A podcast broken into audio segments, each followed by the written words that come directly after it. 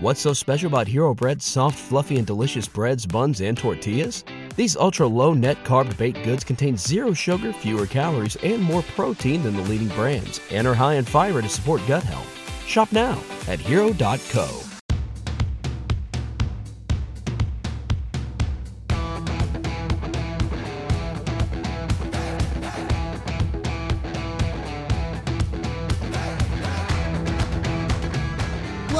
Start Me Up podcast, part of the Sexy Liberal Podcast Network in association with Mother She Wrote Media. I'm your host, Kimberly Johnson in DC, and today my returning guest is actor Craig Bierko. Now, I'm having him back on earlier than I normally would because the first time he was on the show, I didn't get to all my questions. And if you listen to the show, you know why. But I have more questions for Mr. Bierko so we're going to have fun today. But before we get into it, the Start Me Up podcast is independent, listener funded, and woman run. Visit patreon.com slash startmeup to see the variety of tiers offered, including the option to get two bonus What's Up episodes per week. Kind of like my online journal where I get a little more personal and talk about whatever is on my mind. There's also an ad-free tier with a much shorter intro. Just visit patreon.com dot com slash start me up. Now please enjoy my conversation with Craig Bierko. Welcome back to the show, Craig. Thank you so much. Uh, I've been here the whole time. I don't know. I don't, do you do the show other places? Because uh, eventually the waitress came, but I didn't even know. Well, you know, I had to have you back because I have more questions for you. And um, oh, okay, great. and so, and I have to say, both Bob and I. Well, I noticed it thoroughly enjoyed your Nancy cartoon um, postings in April. I'm dying to know what he wrote because uh, he said he said well let's say he, it was like a celebration or something. I was like I don't want to miss a parade. well, I'm it was not, no we just talked we talked thing, so. we talked about you on the after party and um, just that you did this that you just kept because here I was on my computer right and I yeah. see this Nancy cartoon with Sluggo and right. it's just a silly little cartoon and i see it one night. Oh whatever. I go past it and then the next night i see it again and i think oh that must have been the one from yesterday and then i see another one and i'm like wait a minute so i go over to your feed and you just keep posting it. But my favorite part about it was that you took a screenshot of the person who was so angry with you and said, unfollowing. Not again, unfollowing. well, that was that was amazing to me because how could you get I mean, we're in a strange place. If Nancy is upset any iteration, whether somebody's somebody's then just scroll. I know but the exactly. unfollowing, the violence of it, the uh, the implied violence, because that's the most violent thing you can do on Twitter is unfollow is to like say it. That's like walking up to somebody if we didn't have arms and going exactly. beating you up. oh my People god, didn't that have so arms, funny. Just flippers. We told everyone too, like uh, in that in that time period, we had so to drive. what was your impression of it? I loved your because that was it. I know what it was for me. I know right. why I was doing it, but it was right. funny because I think because I got that Bob was like he's uh was, was Bob, right? Yeah, Bob. I I, I just go Seska. I can go for a Seska. I like to fly a Seska airplane. I do it all the time. Uh, and then I I'll see his videos and I'm like, Charlton Heston couldn't outbroad that shoulder, those shoulders. Look at that. that those are James Caan. I mean, that, that, that's unheard of. Uh, he looks like he's wearing half a football. I know. I know. He's uh, he's um, six four too. So. And very smart, very funny man. Thank you. Uh, yeah. So. Uh, uh, I don't remember what I was going to say, but tell well, me. Well, you were asking what, me what about what my. Well, what I mean, I just okay. I, like I said to you on the show the last time, you and I got into some weird ass conversation, and it was just like we were we were out weirding each other with our answers. Uh-huh. And so I just kind of chalked it up to you being you, you know, like your right, odd right. sense of humor. I didn't know a specific reason why you may have been posting it, but I just thought, oh my oh, god, that yeah. it just it. I swear we told this. We were like that weekend. Uh, that we noticed it. We were going to family and seeing people and like we told everyone and i'm sure we're the ones laughing the hardest but because it's like a right. side joke just staring at you how to get your family staring yeah but it was so fucking fun and we talked about it on the after party so what was the reason that you were doing it can you can you share that I think I can. Well, I'm happy to. It, it was nothing. uh, I I realized, um, oh, this is the slow turn losing balance, hobbling, falling over. This is like Right. Twitter has begun Yeah. to die, Mhm. and it's become what I can. It definitely has become. I can't predict the time, and I can't even predict whether that's true. What I can predict is I'm so bored on this thing Yeah. that I have no and it's it's so predictable. Mhm. I had already um, and I've been on it since uh, I think 2000 I want to say 2010. Uh, I had done a movie with Alyssa Milano. Yes, that Alyssa Milano. and she said, "You got to get on this thing called Twitter." And I said, "I can't think of a, a bigger waste of time. Uh, it just looks like an ins- a, sh- a incinerator for the soul. It just looks like the, and uh, it's complicated. I don't. It doesn't look I like know. it's fun. I don't know what it is. She explained it to me in like 30 seconds, Mhm. and then she said, "If you have questions, call me." And the, I remember the basic thing that she, that Alyssa told me, and I do think she has a, a genius for this multi-platform thing. Which Mhm. at that point it was so nascent that it's hard to appreciate. Yeah. I think most people thought of it like like I was. She kind of jumped right on. Yeah. What I discovered was no, the way my brain works, it's been thirsty for multi-platform thinking. I'm Right. I am a multi-thinker in a unitask body, and uh, but this is going to feed something, and uh, so it, it, it I just loved. I, I I was exploring. I did a lot of things. I had like a a Twitter-thon to raise money for this children's hospital I worked for. and I did. Uh, I I would do fake outs because it was so fun because it was so new and I really didn't understand it. And you know what? I, it reminded me of in the second Alien Aliens when she's on that uh, those power lifter things and she has to learn how to walk around on these power lifter. Yes. Do you, have you seen the movie? Yes. uh, Sigourney Weaver's on these power lifter things, and, and then eventually learns how to walk and be quite graceful on it, and that's what she uses to fight the alien. And uh, that's what Twitter felt like to me was was getting on one of those power lifter things and and learning how to dance on it. And it Mhm. didn't take very long at all. Yeah. And I loved the idea. I think I really, really liked it. And I thought this could be very special one night when they said there was a girl who had was had stage four cancer. And this was back in 2010. So uh, I think we've made, you know, it's it's not necessarily uh, you know, like as bad as as, as bad or as it was. There, there there are things that can be done Yeah.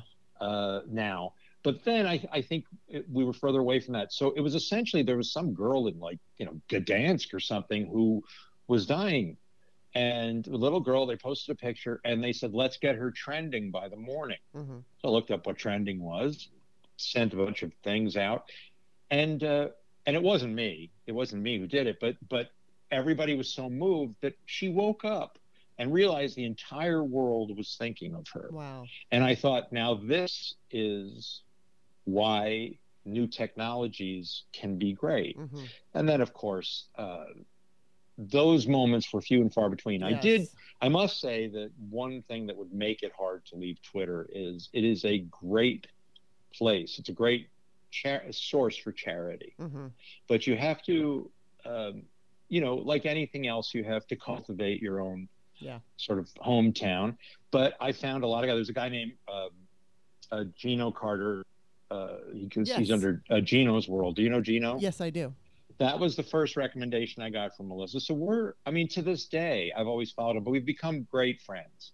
He's very, very funny. Uh, we, we've talked on the phone and just, he asked about the Twitter thon, and I said, I hadn't thought of that. He goes, Well, let's do it. Hmm. That's the kind of guy he is. Yeah. He's been through his own stuff. He's a remarkable human being. I really like him. Mhm. Uh, and, you know, that's a template for me. Like, uh, as long as that's around, I can be somewhere. Yeah. Uh, but you know, I, I've got my Sprout account, Spoutible account, and I I'm, you do. know, I'm ready to jump. I'm jump. still your only. Fo- I'm your. O- I'm the only person you follow over there. Okay. I I haven't even really. so once I got in, I had, I hadn't even really looked at it because I suddenly got so involved with absolutely nothing going on in my life, uh, and I got obsessed with it. You know, well, and You know I, I'm just am. like I feel so incredibly special. For like a month now, I've been your the only person you follow. So, but I, I want to ask you. I want to ask you about Alyssa because I have a story about Alyssa. Which movie was that that you did with her? Oh, that was um, uh, um, uh, oh, what's his? Uh, it was David Spade, and I'm forgetting why am I blanking on the name of it because he played the child actor. It was it was actually a very funny movie. Uh, I'll, I'll have to get that. I'll have to uh, get the oh, name I'm. I can see the. I can't believe this. I'm looking it up right now because I can't survive not knowing this. the the movie Uh, that you Dickie were. Roberts. I'm sorry, Oh, I didn't have to look it up. I didn't have to look it up. Roberts. Yeah, that happens. That happens when you hit Mertz years old. Mertz years old. So wait, uh, I just I have I'm close to. I have to share uh, with you really quickly my Yeah, oh, tell me this, association my association with Alyssa Milano because okay, just I'm going to be real quick here, but in 2012 I discovered uh, that the ERA was not in the Constitution, Equal Rights Amendment, right? I thought I thought it was, right? So I met this woman at the rally that I was at in 2012, and she told me blah blah blah, and I thought I'm going to make this my mission. So I did because I was blogging, and um, you know I I had access to all these political Facebook pages. So for a time being. I actually was one of the only people putting out information, at least on the internet, about the ERA. And so I was hoping to find somebody who had a really big platform, who was articulate and a nice, and preferably a nice looking woman who would take it on in the way that I wanted to. And I looked and I, you know, I was sending out um, open letters to Oprah Winfrey and whatnot. Eventually, I put it on the back burner. I was even basically targeting and harassing uh, Democratic legislators who were not Right. supporting it. So then um, I was asked to be in a group on a DM group on Twitter, and Alyssa was in it. And this guy was running for um, attorney Renato Mariotti, and he was running for Attorney General of um, Illinois. And so I said to him, you know, there is a group of women, or I should say, a group of people who are trying to get the ERA going in in Illinois, and I was hoping that Alyssa would see that, and she did. And then she she exactly fulfilled my intention of finding someone who is good looking, articulate, extremely passionate, and she took it on to the degree where she asked and got Biden to put it on his um uh, his platform for 20, Yep, 2020. that's so Alyssa. That that is Alyssa. yeah. she's she is uh yeah i mean i don't know what it is but people she'll get a hard time i think that comes if you reach a certain Yes. level in culture Mm-hmm. and she's you know where where your career actually edges into culture Mm-hmm. you know you become part of the culture Yeah. you have to grow like another uh layer of skin to, Yeah. to be able to deal with the crap but so much crap. Yeah. uh, and she she does it so gracefully, Mhm. and it hasn't stopped her from you know speaking her heart. I I admire. I admire anybody like that. Yeah, she's she's amazing, and I'm so grateful. It's funny because some of the ERA activist people who I actually no longer talk to, but um, when they discovered that you know I kind of brought her in because she just took over, man. She just did exactly what I was hoping. They got all jealous, and they would say things like, "Oh, is she your best friend now?" And it's like, grow up. Oh, that's ridiculous. I know it's totally ridiculous, but I'm forever grateful to Alyssa. I think she's wonderful, and um, I think that's cool that you were in a movie with her. See all these six degrees of separation. Okay, now Yeah. I want to ask you, um, h- how old were you? I and I don't remember if I asked you this before, but Yeah. when did you know that you wanted to be an actor? Oh, I, I can't remember not wanting to be one. Uh, I I think I was. I lived in my head. Me too. That's what I do. Yeah. I, I just lived in my head. I, I wasn't an only child. I, I, I, had a big brother, but his, his interests weren't the same.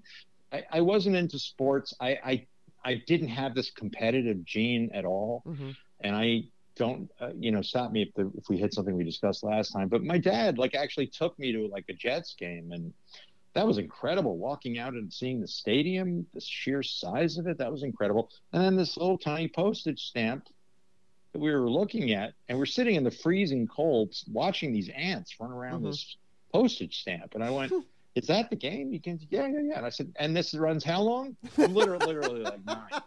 And, and he goes, Well, you know, it can be like three hours. I go, Let's run through, let's just walk, walk me through this like I'm eight. Okay. And I didn't say this, but I was confused. And I do remember looking down in there and, and, and piecing it together over the years to this day because my, I'm very close friends with with my first girlfriend and it was always a joke because she was a Chicago Cubs fan loved you know loved the the Bulls and and in 86 that was a big year for Chicago Mhm. whole town got depressed because the Cubs had gotten into the pennant and lost the pennant. And uh, it was the year of uh, the Bears, you know, where they Yes. did uh, the the, cur- the curly shuffle. Like set, like everything sports wise was happening exactly where I didn't need it to be happening. uh, and in reflection, you know, of my girlfriend, I was the lady. And uh, I just would go make the dip, and she would watch the games, and you know, um, and it's still the same way. Uh, she, you know, we went out to uh, see a couple of plays this week, and we had a great long. And and one of them, a wonderful play called King James, um, uh, which was really really great, and it's about two uh, basketball fans. And I thought, oh, well, you know, why don't you go and take one of your other, take some girl who who's a little manlier than I am with sports. Uh, and she and she said, no, no, no. She it was Steppenwolf. She's a member of Steppenwolf, and Okay. I, I said, she said, she said, I, I think it's supposed to be really special. So I said, oh, we went, and it really wasn't about sports. It was about James LeBron in in uh, Cleveland, right? And um, and it took place over a period of seven or eight years. It was you watch two guys meeting each other, become great friends, going to the games, and then they get, of course, really, really angry. when LeBron, uh, LeBron leaves, then he comes back, uh, and while all of that was happening, and they never really talked that much. It's like they never got technical about Mhm. basketball. It was more about how men use, and I'm sure women can do this too, but I certainly noticed it uh, as a guy.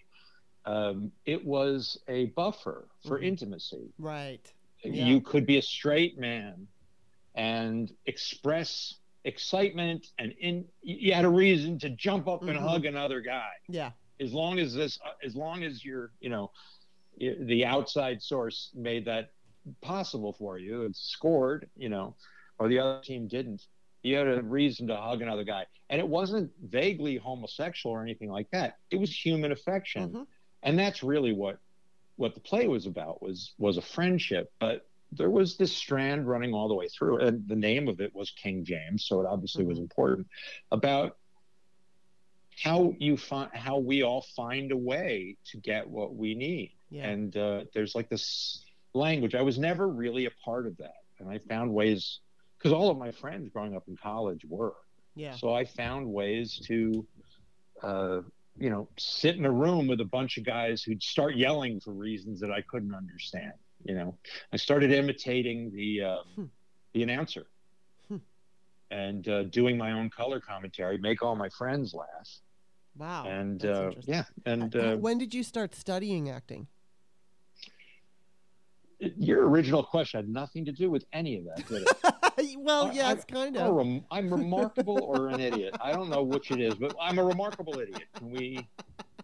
Can we agree? Well, I'm I'm- not gonna. I'm not gonna agree that you're an Um, idiot. I, I got interested in it. Uh, I, I don't remember a time when I wasn't interested in it. I know I had a leg up because my mom was the president of the Harrison Players. We, of course, lived in Rye Brook, so of course she'd be the president of the Harrison Players, which is a neighboring town. Uh, but you know, I grew up and I watched her play Mazeppa and Gypsy.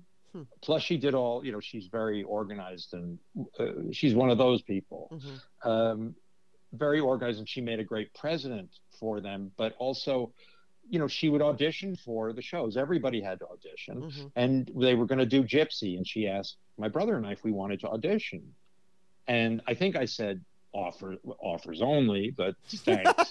you know, no, I, I said of course, and so they taught us a little thing. We had to audition in front of the company. Um, I don't remember being nervous or scared. I just knew uh, this will be fun. I at least get to do this. And so we had the local paper was the Daily Item in Rye, a Gannett from the Gannett Group. We had, so I opened the Daily Item. They had a little thing, a little button at the end of the piece, where I just went, you know, there's some extra, extra. Read all about it. Mhm. And then it was introducing Baby June if Mhm. you've ever seen uh, Gypsy, and uh, and she, it was Baby June and her Newsboys, or Baby June and her Farm Boys, whatever we had to be, you know. So I had to sing the Newsboy song, and when I did the little button, everybody started laughing, Hmm.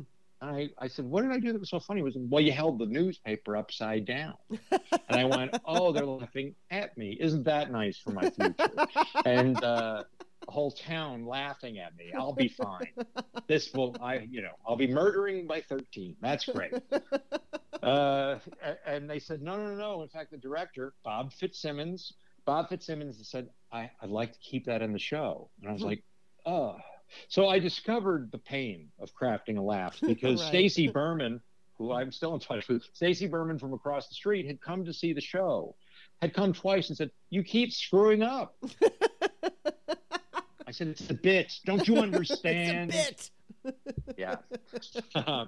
How anyway, old were you? How old were I you was, then? Well, a teenager? I was I was probably eight or nine. Oh, okay. Because shortly after that, my father, who was also in all the plays, he would design all the sets and he oh, did little cool. parts in the shows. But but the big thing was my mom and dad were going to do detective story. it was a it was a big deal uh, to have the Bierkos. Bierkos were going to play, you know. uh, and uh, but my dad left uh, the production. Uh, yeah, my mom, but more importantly, the production. Wait, wait, wait, wait, wait, wait, wait, wait. Your dad left your mom in the middle of the production? My dad left my mom as they were putting the production together. Wow. Uh, yeah, I don't think you know. I I loved my dad very much. I was terrified of him growing up. Mm-hmm. Uh, he had he had some issues. I discussed it before. I don't think I mentioned it to you, but yeah, my dad was a pretty serious alcoholic, mm. and and by the time he left, he had uh, cut a swath. He was a traveling salesman, the last of a dying breed, very gifted uh, traveling salesman, uh, and uh, had all neat little. I mean, what I did, Music Man, like I asked him stories. I mean, it wasn't anything I could implement, but right. it was it was great to hear the stories of what, how he, you know, it's a hard gig. Yeah. Walk into a restaurant selling cutlery. I've done. Do I've done that. Figure out. He was very creative, very very good. Yeah. And my uh, my uncle George, who um, started with him as a salesman and stayed and, and became fabulously wealthy and retired wow. in, Palm Springs, said, You know, I thought your dad, I was jealous of your dad. He was such a naturally talented salesman. I thought, wow, I can't wait until, you know, I'll surely, he goes, to this day, hmm. the most naturally gifted salesman I've ever seen, but wow. it was the follow through because he had a drinking problem yeah. and he had a a temper problem, mm. big temper problem. So uh, my grandfather, who's fabulously wealthy, um, owned a china company and hired them both as salesmen. They screwed up. It was time for them to go into the boardroom and get their ass reamed. And I think George, they were, you know, 22 years old, if that. Mm-hmm. And uh, George intuitively knew this was going to be bad. And my father was heir to the throne because this was his father-in-law. Mm-hmm. Well, my the way George described it was he said, I don't remember anything but seeing white. That's how bad it was. I had to disengage. And I realized it was like being on fire. I just have to know that this is going to end. I'm not going to burn to death, but it was bad. Mm-hmm. We were getting reamed because we blew a sail. And your father stood up, looked at your grandfather, and said, Fuck you, old man. And he walked oh right my out. God. And he said he walked out of the boardroom and um, he said it was like I was watching the prince walk out of the kingdom. I, I don't think he had any idea what he was walking away from, mm-hmm. and he sort of, you know, he kept kind of kept going. Uh, so when they when they broke up, um, I didn't know all this at the time. I didn't mm-hmm. find that out until uh, fairly recently. Um, I just knew that my dad. I sensed, you know, I was ten. I sensed my dad was dealing with stuff. I, I I couldn't compare him to any other dad, but uh, um, yeah, he had, he just came home one night and he just he he was done. He was hmm. going to leave, uh, and you know, I I think deep down I always had compassion for him. First of all, I, you know, my mom was constantly apologizing for marrying my dad. I said, please stop doing that. You'd be sitting in a kitchen alone talking to yourself if you did. Right. Be, you know. so I'm kind of happy you did, but isn't it good that he left? High right. five. We didn't end up dead in a ditch yeah. in a car somewhere.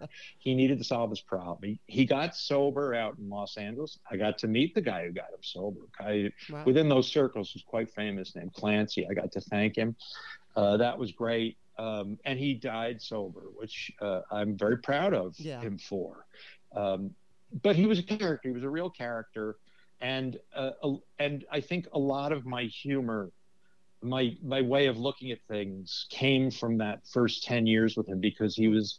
He looked like Robert Wagner, but he could get silly with the best of them. He mm-hmm. loved comedy. He introduced me to all of the albums, uh, you know, from 2000 Year Old Man, um, everything. I mean, everything of that era. And we mm-hmm. watched all the shows. So I, I developed this sense of taste in comedy very much from my dad and my grandmother, his mother, who uh, picked him up when he was three years old in her arms when the Nazis kicked down the door. Wow. She a Nazi would come up on television, go, those bastards, like I can't, like actual, mm-hmm. could draw a straight line to Nazis.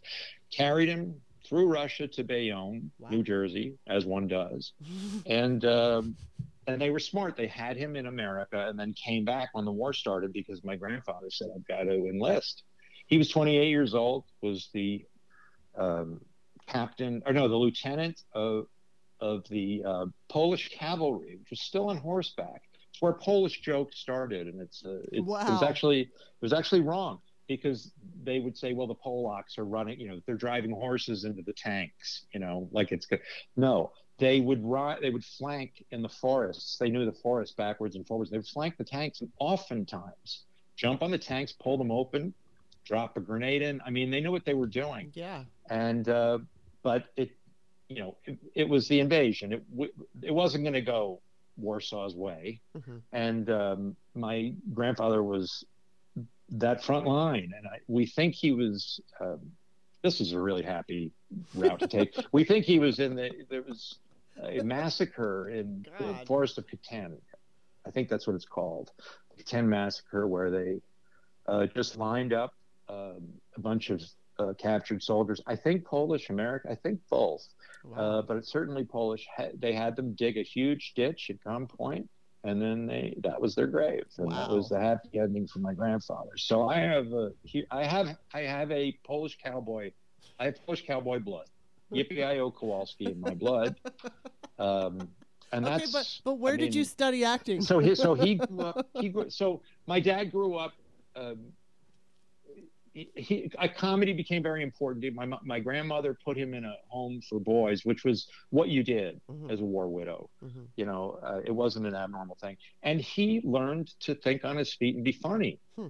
Uh, and and I, I I think that's that was the thing I loved most about him was a, his ability to at the drop of a hat make me laugh. Yeah. Um, and he was a deeply moral man, very conscious, ahead of his time in terms of like racial equality and all mm-hmm. that stuff. He taught us all, you know, uh, he taught us things that he was just slightly ahead of the curve, but really, really behind because he grew up fatherless. Mm-hmm. And um, in a way, it was our good fortune, in a dark way, that he left after he had planted the seed of comedy. Mm-hmm acting because he was very much a part of that theater company, mm-hmm. and he was going to play the Kirk Douglas role in Detective Story with my mom. The, it's so strange that the week they got divorced, my biggest memory was everybody from the theater company going. Were, there were people from the Harrison Players, the theater company that my mom ran. And they were coming over to see how things were going with the play. and my mother said, "Oh, the play's off. My uh, Rex left. My dad's name was Rex." Mm-hmm uh, Rex left, and I just remember them. I don't remember anybody. Like I can't be that specific, but I do remember they kept coming. They kept pouring over. Hmm. I, I, like to think they were there to take care of my mom, but yeah. I think there were also people who were like, "What are we going to do right. production wise? You know, yeah. we've got all the flyers. um, detective story. What are we going to do? Um, I don't know. Get Glenn Ford. See if he's busy. Rex can't do it but um, yeah, that's that was my beginning of my beginning of show business. It's it's hard for me to think of without right. The real trajectory was, and I, I, I don't think I'm one of these people who's trying to put their family back together. I mm-hmm. got it immediately that it was good, mm-hmm. that that that something was off with my dad and he needed to take care of himself. I loved him very much. I mm-hmm. think it affected my brother, who was two years older, much mm.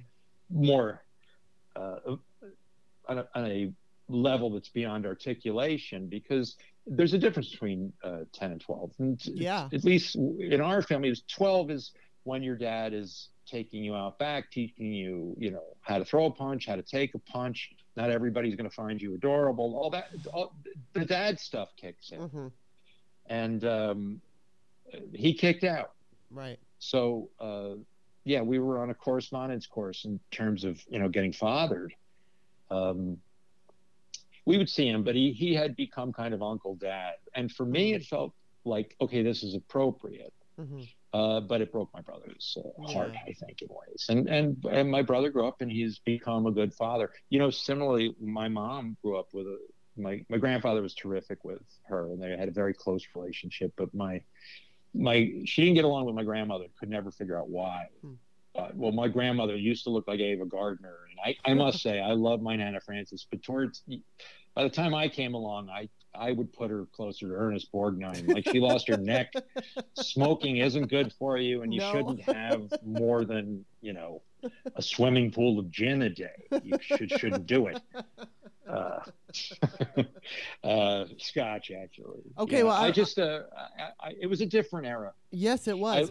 it was a different era, and it's hard for me to separate. Oh, how did you start as an actor from the emotional connection? It wasn't Right. just going and doing the shows and Harrison Players. yeah. I do I do know that it's um, to this very day. If I'm on a set, whether I'm backstage or a soundstage, uh, that feeling comes back Hmm. because um, I don't know if you've ever done community theater, but it's people who work all day long hmm at other jobs, and then they've got three Right, hours. yeah. And instead of sitting around farting and watching TV, they'd rather be here painting sets. And, Yeah. uh, and those are some of my fondest memories. First crush on a girl when a girl Mm-hmm. played Baby Joan and Gypsy, I couldn't stop staring at, and uh, so it was pretty much all over with the crying. You know, I knew I knew that's what I wanted to do on a subconscious level, and I was very much the performer in school. Um, it, it wasn't. There was no acting track. I mean, I did all the plays and everything. Um, but I, I remember going in, I was going to go into journalism. I went to Hmm. Boston University to study broadcast journalism. And, but I went over to Harvard to do plays. Because they wouldn't let you do plays because Boston University had a conservatory. And I didn't want that. I wanted an education. hmm So I transferred to Northwestern and that was, you know, it took a while, but it wasn't a surprise at all. Hmm. Uh, looking back on my performance in school, I can't understand why I wasn't petrified because I had no business being out in the world. I mean, what was I going to do? Well, You you do seem to be a born entertainer, I will say. Although it's not entirely surprising that you were interested in journalism. I was interested in journalism briefly too. Uh, in my, I, I what stopped you? What turned it around? Because I know what it was for me. Well, for me, I just didn't even really know what I wanted, and then eventually, and Yeah. I was going at the time. I was going to uh, Los Angeles Community College, which is Yeah. like a fucking ashtray pit. It's awful. And during that time, my car was stolen, so I had like, and, and I was forced to take the bus, which I pretty much didn't do because I hated the bus, and um, I, and so I kind of just So what'd you do? I, I I stopped basically going, and then um, I stopped going to college and I started studying the Meisner technique in Los Oh. Angeles with his name is Wayne Dvorak. And so um, that's pretty much, I mean, I did go to community college for a couple of years. And the way that I was a student was if I liked the class, I'd stay and I'd get a good grade. And pretty much if I didn't like the class, I wouldn't do any work and eventually I'd leave. So well, we um, talked about that last time. yes, That- I was- I was not couldn't understand why I. Everyone was stupid smart. It, I, I, like I, all of these people. I was like, Jesus Christ, he's a moron, but he's getting grades. I Yeah. remember telling you that, and you know, the, I would get colors. Like they'd have to just send a color, a disc home to my a colored disc. We don't know what else to tell you. It's not learning. Whatever he's doing, he's not learning. I don't even think he's facing the blackboard. But uh, but I got by, and I used to Yeah, listen to my friends. All of I loved my friends. I went to nursery school with the same people I graduated high school with, same hundred people. I loved, loved, loved them. But I thought nobody's like I'm not the idiot. Like I'm nobody ever calls me an idiot. Like Mhm. I'm dumb. I was looking for it because I Mhm. I was getting these horrible grades, and um, yeah, I, I if it didn't interest me, mm-hmm. it, I, there was nothing that could interest me. yeah, that's pretty If much it did interest was, me, yeah. I, I was great, and and uh, that sounds like what you had. well, And I think yeah, to a degree, but you know what? I, Eventually, uh, education caught up with people like us. I think with like Montessori and um, I- needed if I could touch something and hold it, Right. I could learn about it. Right. If I could picture it, I was very visual. But con- concepts like math, just free floating in a vacuum, math. were just a headache. to You me. know what? I will say this though, because in my tenth grade year, I was hyper focused on. I went to the school that was. I mean, I've never been. I went to a lot of schools. I, I, I don't think I ever went to a school more than two years in my life. Wow, and that's so- difficult. yeah, So friends were inconsistent. pretty much but I, I that was my normal and i Mhm, pretty yeah. much floated with it and i did okay but in the 10th grade i was at the school it was west high school in torrance and i've never seen anything like it like the popularity there every school there's a popular group of people this was way beyond anything i'd ever seen in my life and so there my goal was to hang out with a popular crowd i was never going to be the popular person but i was going to be popular adjacent. You want to be popular, Jason? Yes. So I, I did manage to, to achieve that. Um, and instead of doing my homework, I would write papers on why I like how, almost like intentional, like intentional manifesting on popularity, and and like oh I'm going to this party with you know Monica and Richard, and they were the most popular people. Anyway, so I failed. I failed three classes in my tenth grade year, and so for eleventh grade, my mother said, "All right, you have to get A's and B's." that first semester or and you can't go out. You can have friends over but you can't go out. And then if you get a's and b's then you can go out. So get, i mean wow. i got a's and b's. And so it's like even though math was something that was difficult for me when i applied myself and when i stopped fucking around i would do a good job. But um, i thing. just didn't really you know it's like it was really difficult for me. And i could tell you though in math i could get it like you could explain it to me and I could retain it for maybe three or four days, and then it just shoots right out of my head again. I'm like, what is that? It's like the Electoral College. I've had the Electoral College to me. Ex- it's explained to me so many fucking Yeah. times, and then I'm like, what is the what is it? yeah. Well, it's like a ring within a ring. And there are people. Ultimately, what it is, there's seven people around the world. Yes, and that's pretty Yeah, much what it's it all so boils down to. Yeah. I, I don't get it either. Yeah, there's some things that uh, I just, you know, reading music. That was one of them. Hmm. Uh, I, I I don't want to learn to read music. The worst thing that could happen to someone like me is like the Beatles didn't read music. You're like, fuck music. You know. You know? Uh, Fuck sorry, those can notes. I say music? But wait, wait, hold on. Did you did you study like a formal training? Did you did you do like Yes. Meisner or something? What what did you study? I did Meisner. I did Meisner. I, I think I did Oh. Meisner with, and God love her, my acting teacher, my first acting teacher at North. I went to Northwestern. My first acting teacher was a woman named Ann Woodworth. Very, very good. I really enjoyed being in her class. I was in her class for about two years. She started teaching us Meisner.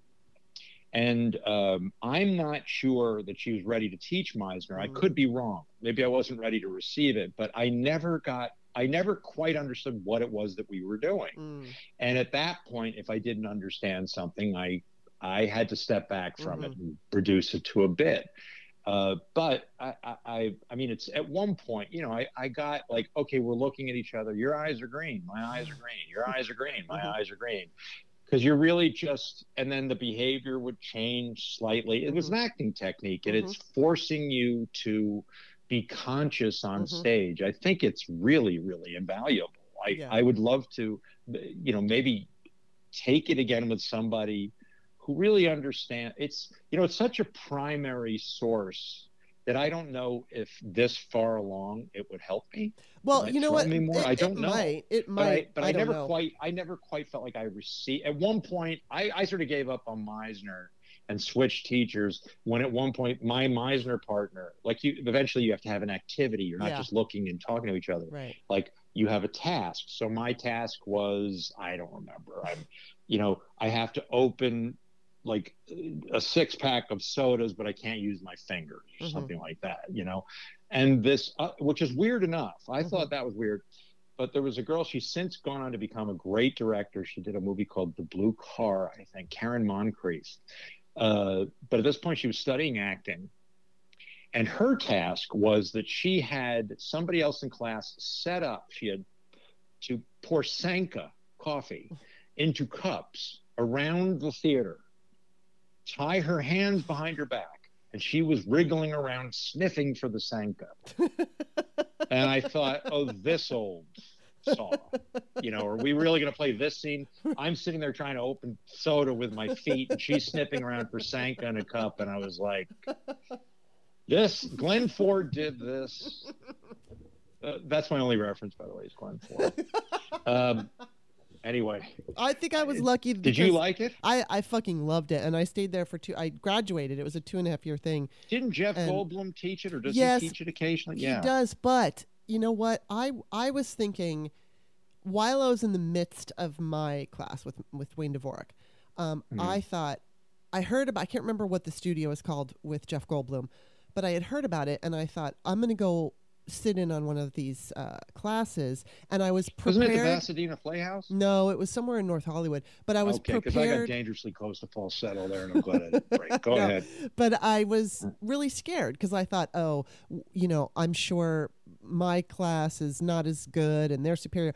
And actually, what I found was the coach was terrible. At least it wasn't Jeff Goldblum, but it was basically when you're doing the repetition speak, Yeah. you're supposed to be focusing on emotion. So, like, you can't say fuck you, you have to say I'm angry with you or something like that. Oh, and so, um, oh. you know, you want, and I, the way I look at it is it's constantly, it's being aware of what you're thinking and feeling and, and being aware of what the other person is thinking and feeling.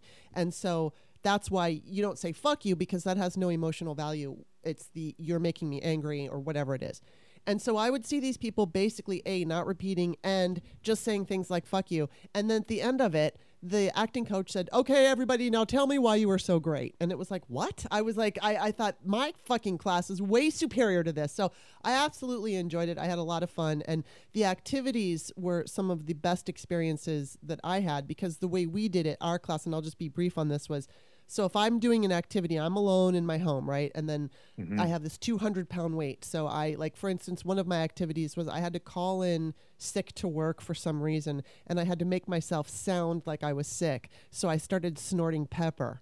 And um, you know, and you know, I mean, just shit like. And then somebody knocks on the door, and they have a 200 pound weight issue that they're dealing with, and they want something Right. from you. So there, it creates that kind of like, "I- I've got my thing to do, and you know, but I need you to do this, and so there's all this pressure, and you do the repetition within that pressure. And I just, I, it was a really great, great way to learn improv and think on your feet. And improv had always scared the shit out of me, and this was like, this was a way to learn it. So I loved it. I absolutely loved it.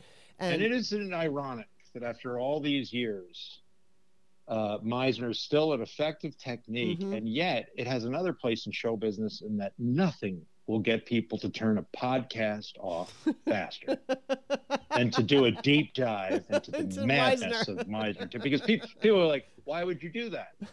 Why would you roll around? Why would you be mad? Why would you snort pepper and then be frustrated because someone want what? It's so much fun though, and it's it is I- fun it to was- watch. was It is fun to watch. I remember there was this. We used to do this thing called Red Book, and um, it was so we'd be at the end of the class and we'd still have some time, and so everybody was like scream Red Book, and it was just this book filled with quotes. And so Oh. what you would do is the coach, you know, you'd pick a quote, and then not everybody knew what that quote was going to be. And then the coach would give us all individual direction. You know, you're this, you're that. And we didn't know what the other person got. And so there was one of them, one of the quotes was, Did you just fart?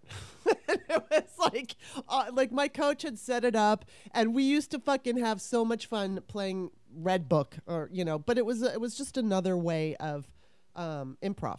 And, and You've having re- fun and you- being silly. Go ahead. No, that's Sorry. that's what it is. Just being fun and and I, I yes, that's silly. and that's really the gift. What I realized because I, I wasn't going to. If I was going to go into journalism, I was not going to be a good journalist. uh, I, I remember the very first assignment we had was walk down Commonwealth Avenue. It was at Boston University. Walk down Commonwealth Avenue. Just tell us what you've seen. Hmm. Tell us what you see.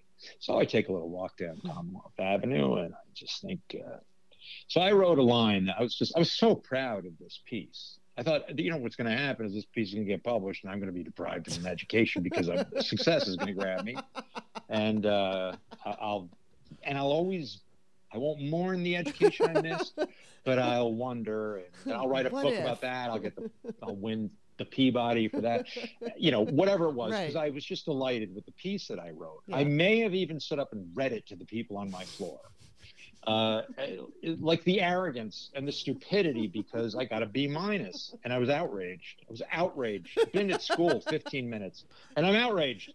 And I go to see the dean of the School of Speech, who was uh, this guy, Professor Murray Yeager, who was the last of the old guard, the rolled up sleeves, you know, and the just born smelling of cigars, and, you know, and. Uh, uh, he's he said, so what's what seems to be the problem? I said, well, the piece that I, I wrote. He goes, yeah, yeah, your your your TA sent it along.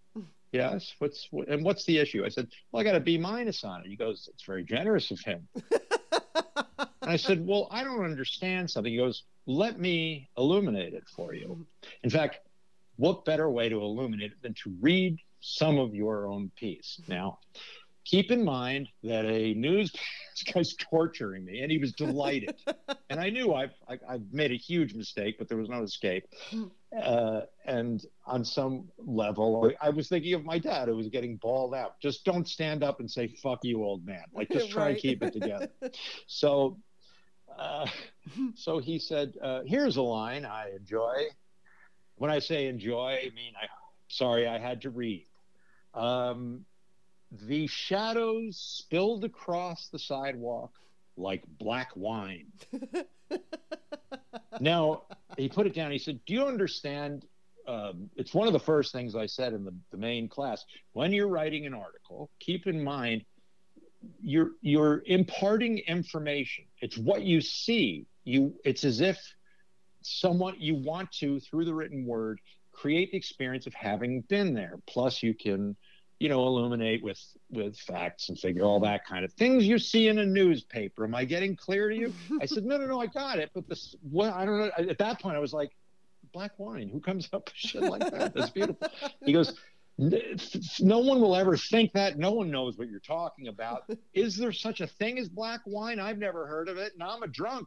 You know, like he he, he was hilarious, and he said. Um, he said it's not he said i don't know if it's good writing or not. I don't care. What it is is terrible journalism.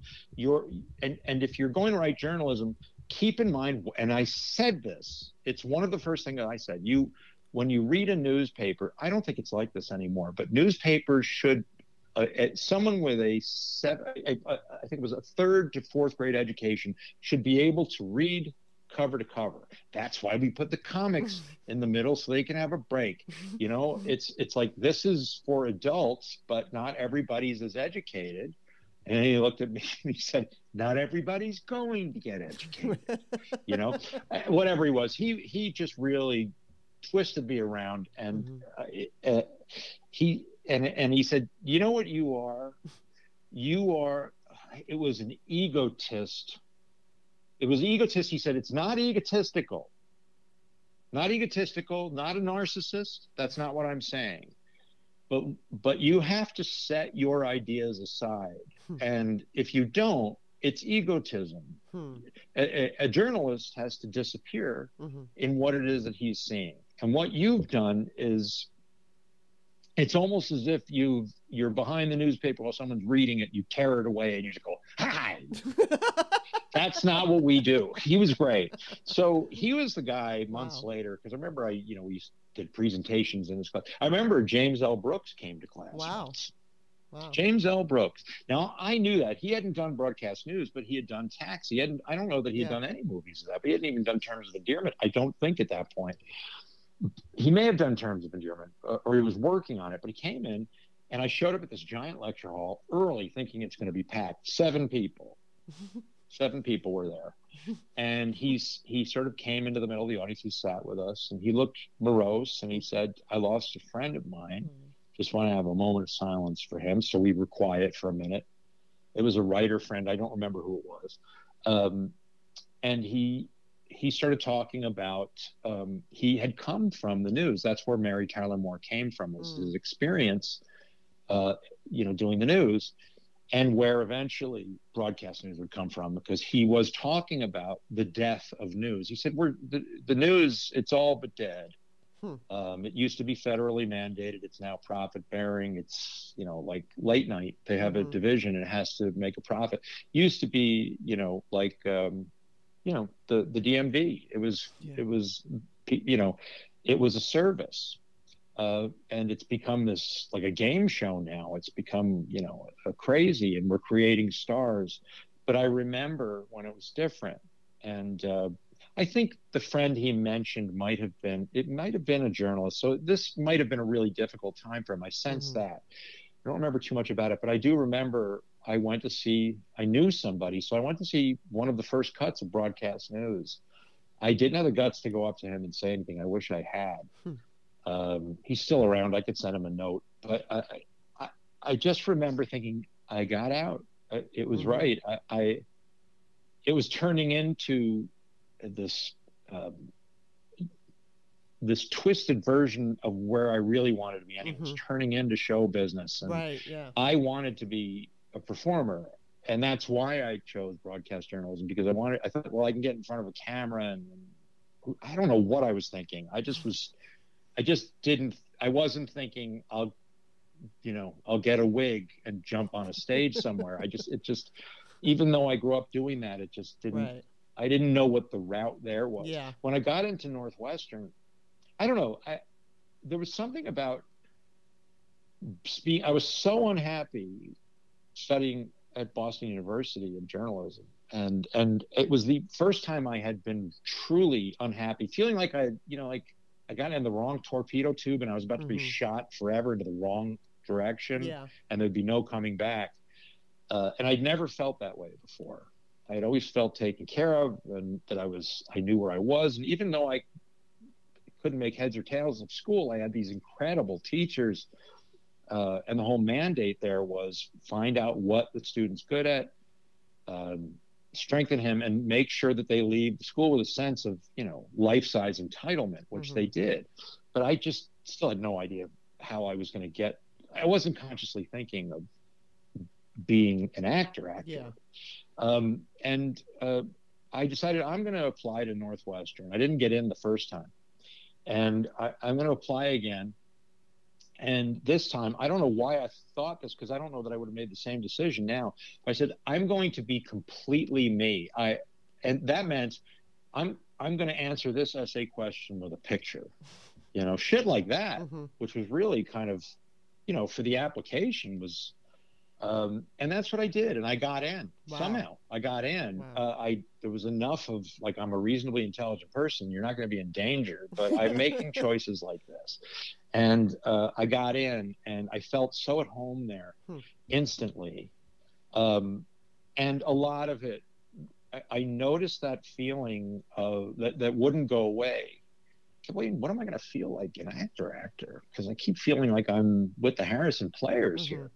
And now I'm so glad and I realize, no, that's my, there's something about discovering something before, while your brain is still soft and Yeah. absorbing every contour of the experience. First crush, you know, the smell of makeup, looking at people doing hard work, painting sets and laughing and that has never left me. So mm-hmm. whenever I'm on, sta- you know, it's not that it can't be hard work or that I don't, I haven't been upset or disappointed. There's plenty of that, but, but there has never been a sense. I always feel like I'm getting away with something, Mhm. even now when things are in flux, and it's very, you know, it's very, it's a very frustrating time. Uh, to be a performer with Mhm. these videotapes, you have to send these videotapes in That you know you don't even get Yeah. to have any human connection and um, i really you know i miss that because i used to it, with auditions i had, had gotten to a point where it was like at least i get to act that's all i want that's Mhm. all i expect today is i get to act today if i Mhm. get the part that's frosting you know Yeah. and uh, but the, now it's it's just different you have to find another way to get there i don't envy people entering the business now Do you, are Um, you doing plays now? Yes. The last major thing I did was a play um, called Girl from the North Country, which was um, written by Conor McPherson, a wonderful, wonderful Irish playwright. Uh, and the and the Bob Dylan estate had said, "Here's our catalog. We love you. Use any song you want, Wow. any songs, whatever.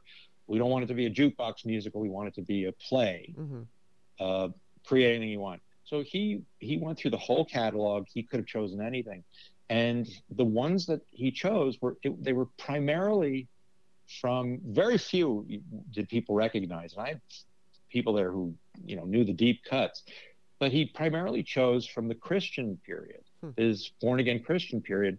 It seemed to first of all they're beautiful, beautiful tunes, and um, and the play was very dark, but ultimately I think the re- what made Conor what, what makes Conor McPherson and Dylan so uh, I, I think geniuses is that they can go to very dark places. Ultimately, each piece of art should have something uplifting about it. Mm-hmm. There's no use putting something, just stop throwing coal into the system. so the play took place in 1933 the dead of winter in Duluth. Uh, and there are all these desperate characters in this rooming house. And on paper, I read it, I'm telling you, and I saw it in England and didn't get it. And I told him this. I said, I saw it in England. I, I, I, I didn't get it, although I have to say, um, we had just seen Waiting for Godot, and that's an awful lot of nothing is worth it, mm-hmm. you know, for one day. Um, I said, so what, what is it that you're looking for? Because I, I had to make the decision very quickly. He said, Oh, Craig, just tell the truth. it's the only bit of direction I ever got. wow. And the only reaction I ever got. And um, and it was an amazing experience. I mean, and the people that I worked with, it was it was unlike any other production. But yeah, it was one of the. I've just uh, it, it, it was dark. It was very very dark. It wasn't a pleasant environment yeah. to inhabit, but being with these people was. And and the ultimately the reaction of the play every single night. There was it never didn't happen. There was like a stunned silence, a breathlessness, and then applause, and they go nuts because this guy was a genius. He just knew how to. Hmm. Uh, it was just all about in the midst of hardship. Yeah. Just keep going. That's really all it was wow. about. It well, was I guess very, that's a message for today. And you had to it? go through. You had to follow these characters, and you had to go down and get a sense of how bad things can get. Mm-hmm. So if you left during the first act, I imagine you put a gun in your mouth. But if you stayed to the second through the second act, it was it was transforming. Wow. And and so yeah. now, uh, along with the plays, are you also doing movies or TV? Or are you auditioning, or do you just yes, get offered? Yes. Before uh, the last series I did was it just finished airing. It was on. Uh, oh, that's right, Netflix. the sex it's one called uh, Sex Life. Sex Life, right? Stacy Rukeyser uh, was the writer producer of it, along with a bunch of other people who wrote and some wonderful actors. Um, and I, I, you know, I, I think I was I was doing an episode of The Blacklist, and when she called and said, "Do you want to do like you know, do you want to do the season?" Well, the seasons had also changed. It's part of what I think is being arbitrated so much. I don't even think we're up to arbitration yet, but uh, the seasons are now, you know six episodes, which are mm-hmm. fine. That's like British TV, and you're going to get better. You're going to get higher quality if you're doing six episodes than if right. you're doing 22. Yeah. You know, so I read. You know, she told me this the arc of the character, and she also said, you know, you can come in and out because. I mean, literally come in and out for a couple days because I'm going to do four episodes out of the six, and every single uh, one of my scenes is in my office, so they can just shoot it in a couple days. I'll be in and out. So it was in like four of the episodes, and uh, I think I was out in like three days. Wow. Uh, yeah, it was easy. great. It was a terrific experience. Lovely actors. The show didn't get picked up, which was really odd because it really did well. And then the strike hit, so it wouldn't have mattered mm. if they got picked up right, anyway. Yeah. But uh, I'm not worried about Stacy. She's going to land on her feet. She's just incredible. She wrote the last two seasons. She actually executive, uh, did they call it executive produced? She wrote and produced the last two seasons of uh, Unreal, which was the previous series that I had done. And um, I just love her. I just love her. She also because, um, and I never said anything to her. She just, you know, she she was very nice. She said Netflix really likes you, and I think she knew intuitively that I wrote. Mm and said, if you ever have anything and I can hmm. do anything for you, please, you know, let me know. I mean, it wasn't a sort of I'll get in touch with Netflix yeah. and get it, push it through. It was let me help you. I've had a right. few people who really surprised me. It wasn't what I was looking for. Sean Hayes is one of those hmm, people. I love him. Uh, of all things. Um, yeah, he's terrific. He's on Broadway now. He's, uh, I'm, I'm forgetting, uh, playing Oscar Levant. Oh, okay Uh, wow. And I hear he's brilliant. I really want to go see it. Uh, but but Sean Hayes was one of those people. We were doing the Three Stooges. I'll hold for applause. we were doing the Three Stooges. He was actually they were brilliant. Those three. I bet. And yes, uh, I love the curly really, actor. Were. Who, they were brilliant. What's the guy who uh, plays Curly? Sean Hayes, Will Sasso, and um, I can't remember the name. It's a Greek last name, and I never learned to say it. And he played Moe, and he was brilliant. Oh, he Moe. played Robin okay. Williams in the TV movie. Everybody look it up. I can't be bothered. But he was he was absolute. They were they were so terrific that when I arrived there, they said the makeup lady said, "Are you ready? Are you prepared to walk on the set?" I thought she was kidding. He goes, "No, they click into this thing, and it's it, it's disorienting." I said, "Okay." Funny. So I walk out on the set, and it's just, you know, it's Will Sasso, who I've always thought was hilarious, new Sean, and then this other guy, Chris Diamantopoulos, you know, uh, half an hour of letters and then Opolis. And uh, we were talking, and they said, okay, on a bell. and they clicked into this thing when you're truly taken aback, do you know that you actually take a step back? I learned it that day. You literally step back when you're taken aback. I it was so freaky. Wow. Especially this guy Chris who played Mo. He was this live he had a swimmer's body. He was like this athlete. Yeah. Never not doing push-ups. It was annoying. but he shrank his neck. He was, I, I, don't know actors like this anymore. When he was auditioning for the part, because they had people they were going to offer it to, mm-hmm. you know, big names. This guy just wanted this part. So he went to Warner Brothers. He found a suit from the 1930s. It may have even been Moe's suit. Wow. And he looked in the mirror for hours. He combed his hair. He did his, got his face, and he looked just like him and he shortened his neck wow. physically. He learned how to shorten his neck. God because he had this long, you know, sort of uh, what's what's the word? Aquanine, aquiline, I don't know. whatever model. I don't know. I don't know. What? like a model. He had a long neck. he had a long and uh, he he he shortened his neck. I'd watch it happen and go, "How do you do that?" And he goes, "I I, I don't know. I don't know." I and they all three of them all of them. Uh, I think Will Sasso said it the best because it really was. It, if you see the movie, which is, you know, it, there was no need for the movie to be made. Although, if you're going to have the, anybody make it, have the Farrelly brothers make it because they understand yeah. that kind of comedy, and it was really fun. Um, but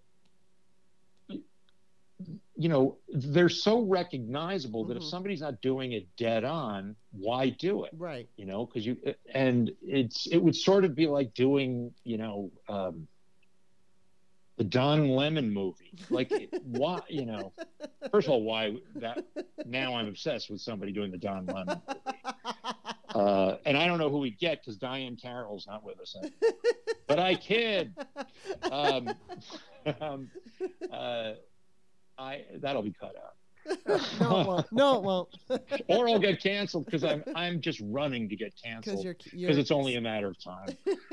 Uh, but uh, she should play him. Yeah, yeah. Well, I, I was I, I I'm secretly fascinated with uh, with. Well, this is goes back to the conversation of what the news has become. This is mm-hmm. he's an incredibly uh, smart, facile yeah. person. He's clearly, uh, in, you know, uh, intelligent and and passionate. Yeah. Uh, and I think I guess it's anybody's guess as to whether or not it got away from him and why. You know, I don't understand why he was was fired, other than to say, long before Don Lemon came along, um, all of news, all of CNN, CNN and W and and MSNBC at mm-hmm. least. I don't I don't watch Fox, but I tune in every once in a while when I want to anger myself yeah, to sleep. Exactly. But uh, those shows, do you remember are you old enough to remember Barbara Walters had a daytime talk show called Not for Women Only? Huh. I, I am old enough, but I don't remember it. Okay. If I stayed home from school, there you had to between Dick Van Dyke shows, mm-hmm. you had to sit through Not for Women Only. Uh, which was good. So I felt welcome, but not really. You know, uh, certainly not for little boys pretending to be sick and home from school. But uh, anyway, it was just this very. Uh, it was supposed to be uh, you know, kind of culturally forward, but it was still it was early '70s, so you know if they had the Betty Crocker haircuts, mm-hmm. hair haircuts, hairdos, and they're talking about um, I don't know, maybe Gloria Steinem was. I don't remember, but it was not for women only, and it was for women, and women were. It was supposed to be very feminist, but I don't remember it being that way. I just remember the tone of the show being uh, very feminine and Mhm. polite, and not at all hard hitting. yeah. And I thought that's what all of news is actually Right, like. yeah. It all feels like not for women only.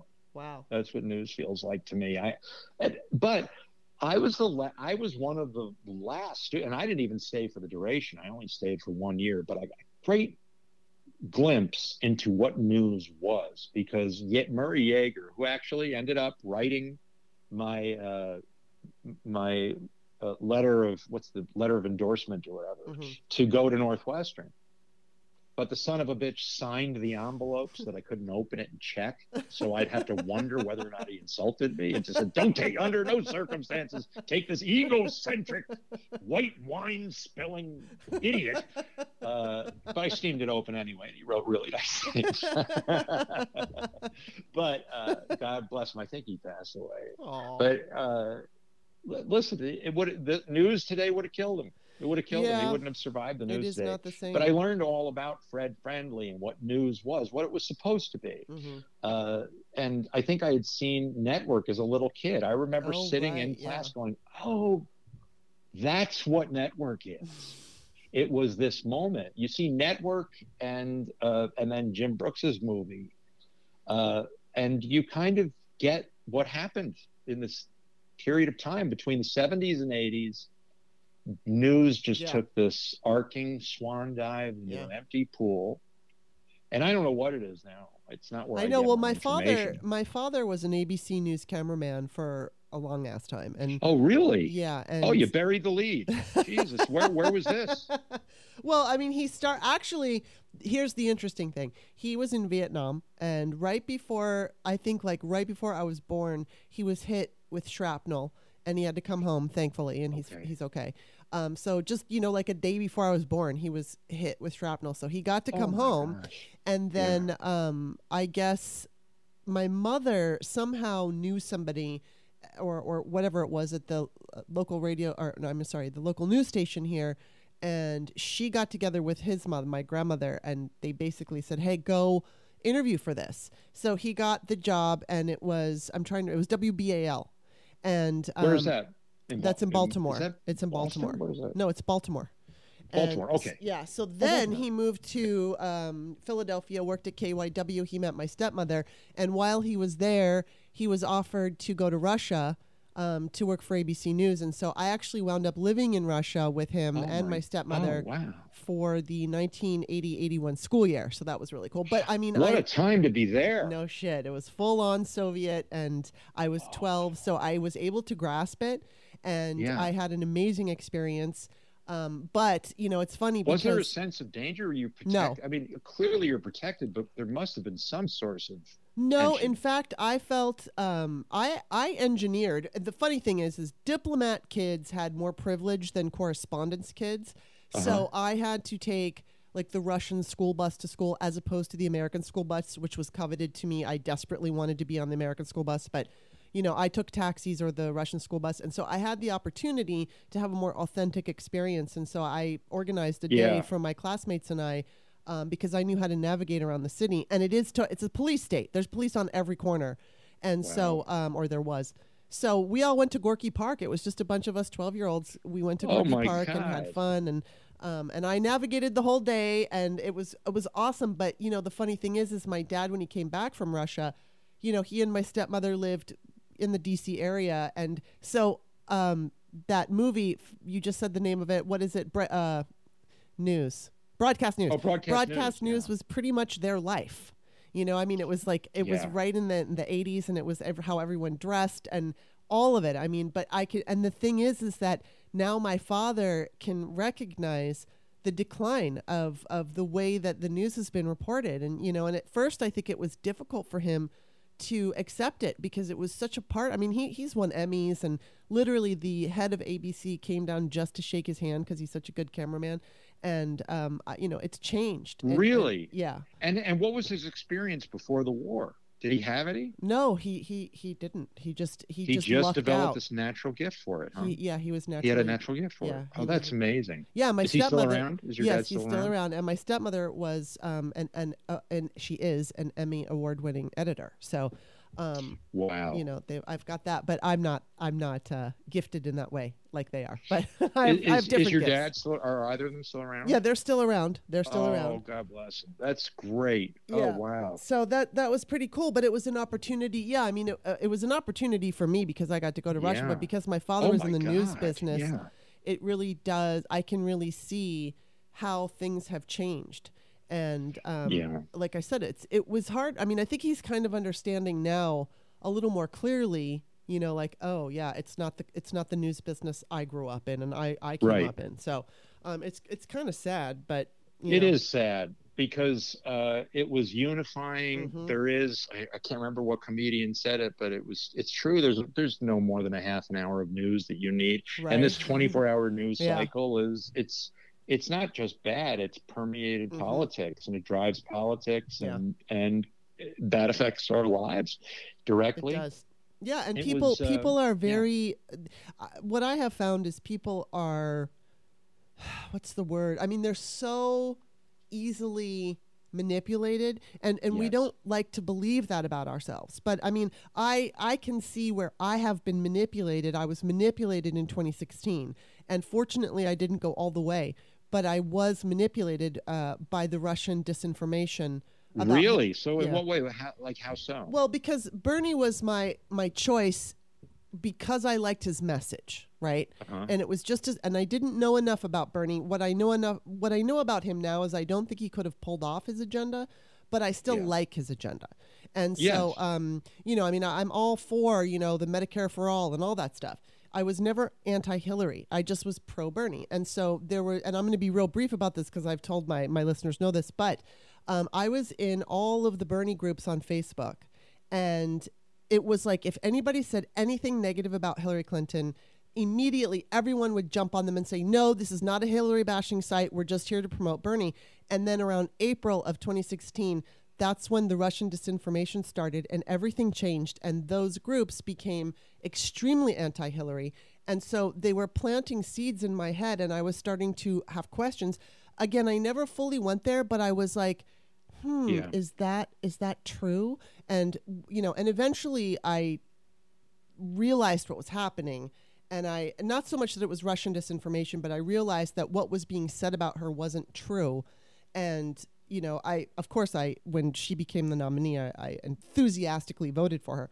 But Yeah. um, but still, I got kind of sucked in because you have a bias. You know, I mean, my bias at the time was for Bernie, and so I, you know, it's like I didn't want to believe the things about her that were bullshit, basically. But but when you are like, hey, I really like Bernie, and you hear something about you know the person running against Bernie, then you it's not that you want to believe it, but you're I think you're a little more quick to believe it, and so that's where it got to me. So it's like when I see the news now, I mean, whether it's CNN or any of them, so much of the news is is what's being suggested to us, and and it's like Tucker always says, "Oh, I'm just asking questions," and we all know that asking questions they're leading questions, and and they Right. they Uh, make yes. people believe something that isn't necessarily true, and that. That wasn't there, you know. When you and I were growing up, that really wasn't there. I mean, everybody had No. opinion news, but no. The there was this centralized, like you said, unifying um, source that we could all depend on, and that's just gone now. It's, and I don't know how much of that was us kind of as a literally as a TV watching species, you know, on the on the beginning of a, a an educational curve, and that we're just a little bit more sophisticated now because things are moving much faster, Mhm. and you don't just glimpse news; you're bathing in it. Yes, exactly. And um, but uh, I do remember, you know, that the, it was a half an hour, and that seemed like a lot. yeah. and um, and I just I don't know, and, and I liked the idea of a newspaper, and I like the ethic of a newspaper, and Yeah. I like fact checkers, Mhm. and the fact that all of this stuff existed, and I thought, well. I didn't just learn this. This is stuff. I think for the most part, this is stuff. I ha- I'm. I suspect that a lot of people knew this, and I just didn't know it. Even when I went into school. But having come out of you know just one year of journalism school, realizing what a special breed of people. Yeah. Because uh, and what it really came down to is I have this thing about telling the truth, and that I don't know where it came from. I have an idea of where it came from, uh, an incident in my, in in my life early on, but I don't really know. I have this thing about the truth, and the minute I am, and I've been with people who sell me on the truth, and the minute I I won't even be looking for it because sometimes I don't want it to be true. But the minute I can't disprove the fact mm-hmm. that they don't live in the truth, consciously so, and it might or might not affect me directly, but if it does, certainly, I'm out of there. Yeah. I'm out of there because like there's no way back. Yeah. There's no way back, and it's not an artistic sensibility because I do believe yes, bring the when when Conor said just tell the truth. I was like, okay, but I don't know how to tell the truth because my character kills his kid, gets drunk, and admits it at a Thanksgiving party by mistake. yeah. So I have my experience with that is I don't know. I had trouble with integers. that was frustrating. And I had to get in front of a class. That was frustrating. Yeah. But I, I don't know how to tell the truth about this. So I, I really didn't know. I knew the truth was important. I discovered because uh, my dog, I was very, very was my heart. Yeah. Uh, my dog died during the, mm. the uh, production right at the end. Wow. And so when I had delivering that monologue, I just realized, oh, just tell the truth. I yeah. just got to tell, I got to just tell the truth, and I would lose it. Um, but that's that all of just the truth in general. Mm-hmm. To realize, I had a somebody I, I won't no naming names, but mm-hmm. uh, I've been in a relationship with somebody and we had a bad breakup and it was you know i don't know too many good ones but right. you can be on you can be on the trigger end or the barrel yeah i was on the barrel i have to be on the barrel end of this one it's, you know the worst awful yeah and um uh a year later this was a while back a year later she said hey you know, maybe we can be friends. And I, I just thought, oh, last scene of Annie Hall. It's charming. okay you know, that just sort of remember it's kind of a rainy day in New York, yeah. and then he just looks in the camera. He goes, "What are you gonna do? We need the eggs, you know, whatever." I just like, "Yeah, we'll get some eggs. We'll, we'll, we'll." We did have some good times, uh, and then we sat down, and she said, uh, literally, this is five seconds. I five seconds since the word times, you know, times. It's like left her lips. She said, yeah. "I never got over the guy I dated before you." Oh wow! And I went, okay, I don't know. So that's no good times, really, if you think about it, not for me. I mean, you may have had some good times. Right. I don't want to know, yeah. actually, what kinds of good times you had because they shared a dog. Wow. Uh, I was like, oh. I think I'd rather not hear about, I think, I think I'm just going to go, you know, which it took, you know, and I did, I tried to be friends with her for a while because it actually that thought is sophisticated for my brain. Yeah emotionally. So I, I, was like, why am I so pissed off? Well, that just must be my problem. And then it took me, and we went out to dinner a couple more times as friends. Mm-hmm. And um, I realized, oh, I, am not going to be able to get past yeah. your loose relationship with the truth. That's something, if you had told me when we were first going out, I, I, there wouldn't have been a second date, mm-hmm. you know. Also, and then I started to live it, and I said, and maybe I'd be with somebody right now, maybe with right. kids, yeah. or maybe if we'd waited, you would have gotten over this guy, and I wouldn't have been the placeholder. But mm-hmm. whatever, I said none of that. I just walked. I I hmm. I just walked away. You know, that night, I kind of ended dinner, and I that was it. Hmm. And I I have I and I have. um I had a very close friend of like 20 years. And this is not a story worth getting into, although I think the book will probably happen. but I'm not kidding. Uh, but yes, someone who someone who makes a promise, especially if they're mm-hmm. a very very close friend, and then um, breaks that mm-hmm. promise.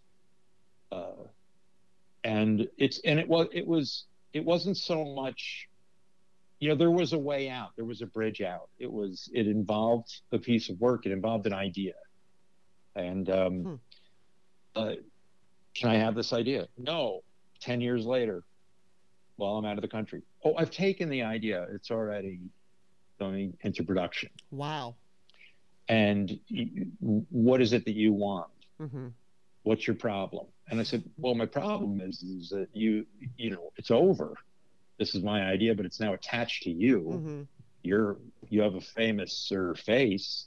So, you know, I don't know what to do. It's, it was almost like if I owned a lumber yard and you said, okay, take Ronald McDonald back. Now it's Ronald McDonald's lumber. It's not going to go well. Right. Like, you know, that was essentially the situation. Yeah. And, um, it got very, very, very ugly because all I decided was I, I'm. This is about the truth, and uh, it's not. It's and hopefully our friendship can sustain um, this decision that you made. But 20 years, you know, maybe we can do it. Mm-hmm. But we have to start and do the right thing, which is, you know, you're going to have to make some sort of gesture. Nothing, Hmm. nothing. He had, and I almost, I couldn't believe it. I couldn't believe it, and um, I followed through. I, he served me and sued me, and um, uh, and I thought, um, I'm just going. I'm not going to sue back. I'm, you know, I'm not going to do the thing where you get counter sue. I'm not going to do all that stuff. This is reminding me when uh, uh, what was his name, Douglas Kenney, after he wrote Animal House, uh, moved became the toast of Hollywood. He, he they want you know he had to move to Hollywood to take meetings. He had to move. That's how many meetings. Mhm. He couldn't even stay in a hotel. He had to move. And he moved. And the first thing he did was he got stationery that said, Douglas Kenney, I'll see you in court. Wow. And he said, because that's the truth of show business. yeah. So uh, it was the end of a 20 year friendship. It r- was the end. Hmm. And uh, would I have no regrets uh, because I actually felt like, well, what I can do as a friend is I can be the guy who lives in your head as the guy who is the example of you can't do this to people Mm-hmm. you shouldn't treat people this way. And I don't know if he got it. That was more for me. Uh, scared the shit out of everybody in my family. Thought this guy was going to ruin me. I I didn't care. I, I, I have this thing about telling the truth. Um, it's the least funny part of me. It, it at times for me the most annoying part of me because I can't not be honest. You know, you're performing it's you know that's an implied lie. I'm not really up here. This is someone's dead hair. I'm wearing a costume. None of this is happening. But in my life i'm especially if i'm in a relationship with somebody or they're counting on me or if they have an expectation i'm honest with what i think i have to offer what i don't have to offer or what i might just you know be scared of trying but never the fake Yeah. lead you know the uh, don't, don't worry about it. And then they disappear and they come back. Uh, you probably should have worried about it. I, I can't understand. The, I'm trying to be vague, you Yeah. know, uh, and at the same time relate the story. But um, it was, it was, it was no less profound than you know. Without going into something other that, that my dad had done that just taught me a lesson. He Mhm. did the right for all he did wrong mm-hmm. there were some things he did that I wouldn't trade for anything because the example of it, and it had to do, it wasn't about telling the truth, which is was not an area he excelled in, but what he where he did excel was treating people, treating people with respect. Mm-hmm. Uh, if you, especially people who are at a disadvantage. And I was, you know, I was four or five when I learned that lesson in no uncertain terms, and it was brilliant. It was brilliant, unforgettable. Uh, and the rest of his, my experience with my dad was essentially a cautionary tale. And so was this experience with this guy. It remains a cautionary tale. Yeah. And I've always been looking for a way, like, how do I, how do I tell this story without creating another lawsuit, you know, um, which got thrown out of court anyway. But like, how, do- how do I do this without, you know, this is a litigious person. How do I tell the story? And I figured out how to do it. Um, and it's important to me because um, I can't think of another example other, you know, the one I shared about the girlfriend. That's a short story or a, a mention. It was a disappointment. But to have a 20 year old, 20 years of friendship lead up to a lie that Yeah. was careerist, nothing else but careerist. Uh, and just, I would, I, could- there's nothing in me, I know this for sure, you know, you never know if you're going to be the person who runs into a burning house to save the child Mhm. until the house is on fire. You don't know. You can say it, um, but I know what the truth means to me. I've been Mhm. tested. Everybody I trusted in my life was begging me not to just let go hmm of this thing, but I couldn't do it. I had to stand up for, and in a large way, I just thought, this is, I'm serving the friendship. The Mhm. end of the friendship is an example of if it's worth it to you. The cost of this, what you think you've taken, the Mhm. cost is me. And if I was worth anything to you, then that's what it cost you. Yeah. well, Um, that's interesting. And that's worth it to me because to lose a, if I ever lost a friend and they said to me, it's because of this thing that you said that we both know you didn't mean. Mhm, I, I don't know that I'd be able to come back from that. mhm. I don't think I'd be able to completely come back from that. Yeah. You I, have other questions, and I'm just doing Hal Holbrook. No, no, no, no, no. I, I actually, I'm, I'm going to ask you the last set of questions in a second. But Okay. I just, I just want to say that I can identify to a degree because uh, I was close friends with someone. It's different because it's not so much about a lie, but I was really close friends with someone for six years. And we were introduced to this man by our, our agent. We had a same agent. And so this, it was a woman, and she introduced me to this man a- at a Mhm. party. And my girlfriend was with me. And so this man was interested in me, and he, he was wealthy and he was kind of bragging about some trip that he had just taken to Europe and I hadn't I think I had just been to Europe earlier that year. So I remember him trying to impress me and I really didn't give a shit and I was just standing there like, yeah, uh-huh, uh-huh. It's like half listening to him. And Mhm. I didn't realize my friend, she decided, "Oh, I like this guy." And so Oh. um he, you know, I didn't give a shit about him, and so she basically went after him. She wanted to go out with him, and he kept. She got his phone number, and he he kept saying, "Why don't you, br- you know, tell Kimberly, uh, let's double date with this producer guy he was with." And I was like, "No, I don't want to. I don't want to go out with any of them." And so, I don't want so to be part of it. and so she wound up, you know, hooking up with him, and then they're married. They've been married now for uh, Oh. like 20 years. But the thing was, because he was interested in me first, she started changing, and then our Started friend, what? She was changing. Our, like she was, ch- her Okay. behavior towards me was changing because uh, now see. I'm a threat.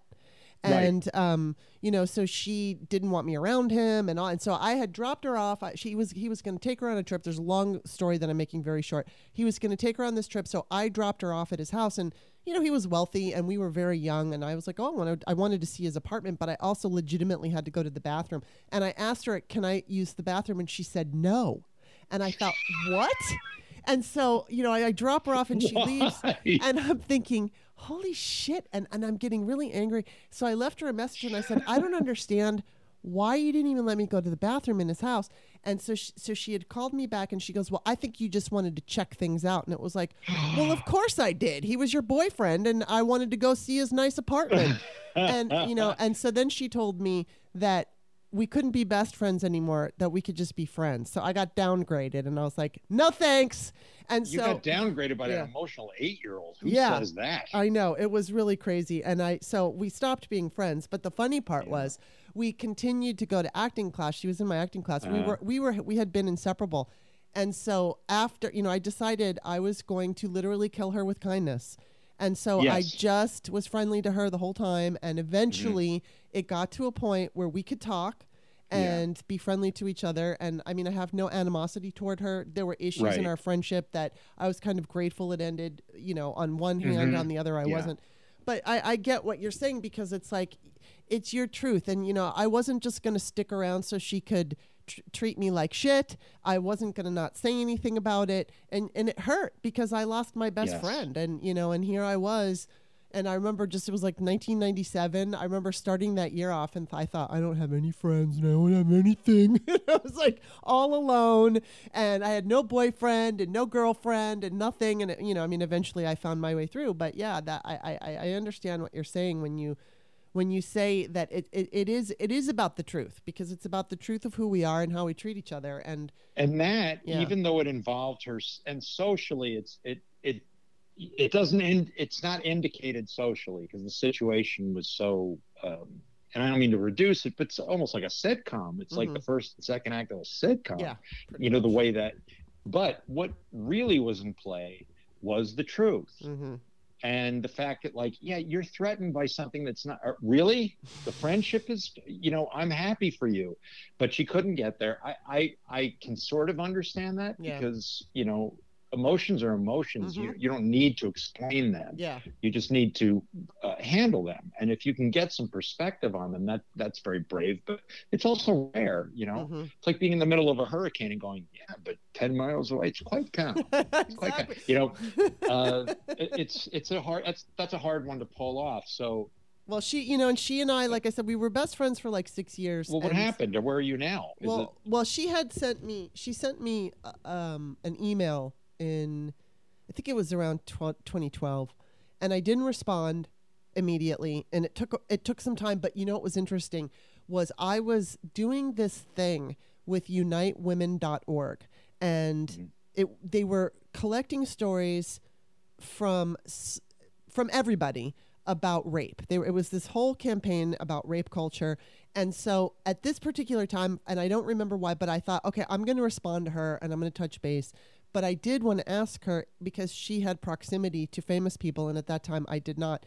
And I thought maybe, you know, maybe I'll be able to hit her up and see if she knows anybody um, who might be able to help out with this campaign. So I, I messaged her and I said, you know, it's been a long time, et, et cetera, but I'm, I'm, I'm finally getting back to you. And I also would like to talk to you about something. And it's kind of, um, uh, I said, it's kind of delicate. I said, so I, I'm going to wait to hear back from you before I bring it up. But that was what I was thinking, that I was going to ask her about this thing. But, and, and then I, I realized something later. She never did reply to me because she had reached Mhm. out to me. And then I guess I took too long. But I, at that time, wa- I had a, a crowdfunding thing to write a book. And I think maybe she thought I was going to ask her for money. Like the delicate question was, uh, so I oh, don't, Oh, I I don't know if that was it, which I never Well, would have asked her for yeah. money. But I, I just figured, you know, maybe that was part of it. I don't know, but I, I know that she's, you know, a good friendship would. There are misunderstandings and little potential Moliere plays left and right. If you can't talk to somebody and go, right, you know who I am, I know who you are. If you haven't reached that point after a little while, Yeah, and maybe just- you weren't as close as like I wasn't No. as close to this guy as I thought I was because I Right. had, didn't recognize him, and it sounds like it sounds it's similar. similar. Yeah, it's similar, and it, and I mean, I think there, you know, there are those friendships. We ha- there are people in our lives who, you know, you give them something they need, they give you something they need, and um, so I, I mean, we had that thing for each other for a good long time, and then it just, you know, I, I think ultimately it was insecurity. Ultimately, she was afraid that perhaps, Yes, you know, and I understand it. You're an attractive person. She- yeah, and she's- she, that's she- that's well, that's a she was also on some level. attractive. You, You, know, know, all the doors closed when my mom got divorced. All the doors in the neighborhood closed oh, I bet. because it was a different time. It- I My bet. mother's a very attractive woman. She was a model and stuff. She's still beautiful. yeah. Uh, but yeah, I remember. I I'll never forget that Yeah, and, also it's true. It's true. that she understood. Yeah. Yes. I wanted like the whole two thoughts in your like your action. It's that you can have. It's a very disappointing thing, and my heart goes out to you. But you did the best. It's the best awful. The best thing you can do is use a negative experience to create a positive Yes. idea, which is people can be like this. I yeah, and you know what? I've I've ultimately, you know, I've been quest. You know, I, I'm going through that period right now in the last several years. I'm. How do I say this? It's like I, I hate the word journey, but the idea of a spiritual I journey. understand. Why? Oh, oh, yeah. Why are we here? All that stuff. Sure. And I I genuinely believe that we have um, soul friends, right? So Mhm. when we're not in our human bodies, wherever we are, I think we have these friends, and I, I think she's one of them. And and the reason Oh, that's a lovely thought. well, I do. I think she's one of them Yeah. because to this day I have a curiosity about her and I feel a connection to her in in a way that I don't to some of my other girlfriends who I no longer speak to. Did you have a sense of that before? Kind of. Well, haywire? you know what's funny? When I first met her, I fucking hated her, and I don't Mhm. usually hate people. I don't. But there was something about her, and oh, so this is a quick little story. We worked at a department store, and she came along, and uh, at that time I had not yet studied acting, but I was. I think I was telling everybody I was an actor, so you know, I knew I was gearing up for it, and so she came into the picture and whatever i didn't like her I, I couldn't stand her And Yeah. she, she would always see me on the phone because I was just a fuck off at work and I would call my friends and whatever. And so she thought that I was on the phone with my agent all the time, which makes me laugh because I didn't have an agent. And but she, you know, and I, I would hear people, I would tell all my coworkers, like, don't be nice to her. Don't be friends with her. And I mean, that's so not me. I don't know where this was coming from, but I just did not like her. And then one day she said, Do you want to go on a break with me and have coffee? And I said, All right. So we go on a break and we have coffee. Is that how you said it? Um, all right. Pretty much. I'm like, all right, let's go. So, all right, she was nice. And then she invited me to go see Silence of the Lambs. And that's when our friendship began. And then we were kind of inseparable and we had so much fun. And I did feel at that time like, yeah, I felt a real closeness. We were so close. And you know, and then this, and then in that, it was the six years. In the in the last three years, it was kind of up and down. And then this guy comes along, and it all ends. And so, you know, I mean, I've thought about her over the years, and I've, I've just, you know, I've re- only recently decided I do think that she is part of my soul family, and mm-hmm. you know, I, I, I hope that she's happy. I hope she's living. You know, I don't have any ill feeling to her at all. I, I you know, I mean, mm-hmm. she was fucking hysterical and weird, and we used to just laugh, and she got me, and I got her, and I wish that I could have a friend of that caliber now, but you know, it came with some other stuff that I wasn't in love with. And so, you know, but I do, I've got Seska. Seska. I'm flying single engine Seska. And He's he- he's my best Yeah. friend now. So, Uh, well, that's it's. uh, I I don't know him. I haven't met him. But, but you have to like go on his show. You have to go on his show. I know uh, he, you guys would get along. And then at some point, I don't know if you know this, but he's going to be doing a show with Mary Trump called Trek Politics, and it's going to be a, about Star Trek.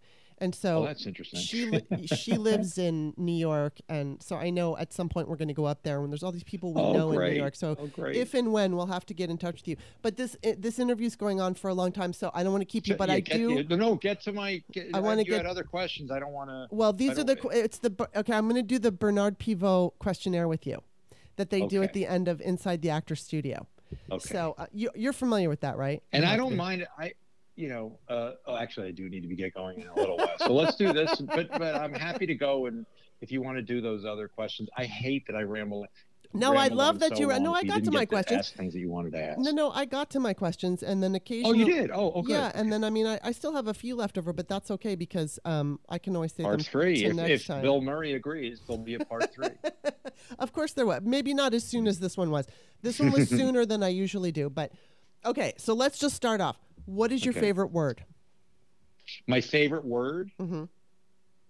um, mom. Oh, what is what is your least favorite word? motherfucker. No, um, my least favorite word is um, can't. Can't. Okay. What turns you on? Um, be more. It, it, you. I, I'm not That's- that's the to ask you to question. Be more specific. So it turns on like, mentally or sexually. yeah, I would go with mental. mental. Okay. Um, uh, I think. Well, it's very specific, but the the, the marriage of two separate ideas that work together. Hmm. So two answer. things that uh, it's it seems to be what I do when I when I write. I two unlikely. It might be a genre and a story. It might be. Uh, so, so I, I like that. It's it it gets my creative juices going, and I look for that in in uh, architecture. Yeah. Uh, it, it, so it really appeals to me. Things that normally, uh, but at the at the end of the day, have to be as comfortable or more comfortable than the original, like the single version of it. Like if it's a sofa Yeah. made out of uh, you know uh, an airplane wing, it has to be Comfortable. it has to yeah. fit in the space and it ha- like it has to be, there has to be something brilliant it has to be irreplaceable Yeah. and just as comfortable if not more comfortable than a couch Yes. so that's a hard call and story you know but more um uh, I'm, I'm losing my my words but but but uh, uh it, it, uh, theoretically if it's an idea which is basically what i'm talking about yeah. it has to it can't get in the way of a story Gotcha. it's like jaws is about fear hmm they threw a they threw a shark in there. but it's really a guy facing It his is- fears. It could yes, have been a guy is. in a dark room, much cheaper, and the shark wouldn't have broken down.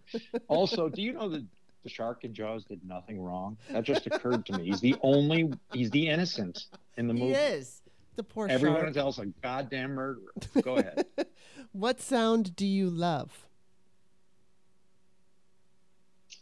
Um, well, I don't hear it anymore, but I will one day. But it was the, the my favorite sound in the world was the sound of my puppy drinking water. Oh, oh, yes, you have to get a new puppy. We're probably going to go back to my dog a lot. That's okay because you know it's all about the animals. Okay, Yeah. what sound or noise do you hate? Uh,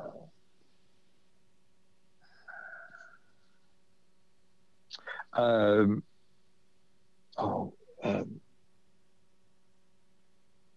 sirens. What's your favorite curse word? Uh, uh, uh, just uh, it's fuck face. fuck face. What profession older than yours, or no, I'm no sorry. What profession other than yours would you like to attempt? A cartoonist or uh, any kind of artist. And what profession would you not like to participate in? anything uh, that requires I be there at eight thirty in a in a suit. I totally get that. And if heaven, Yeah. okay, this is the last one. If heaven exists, what would you like to hear God say when you arrive at the pearly gates?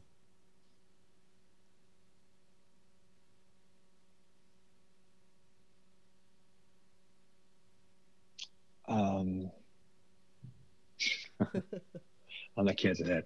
Uh,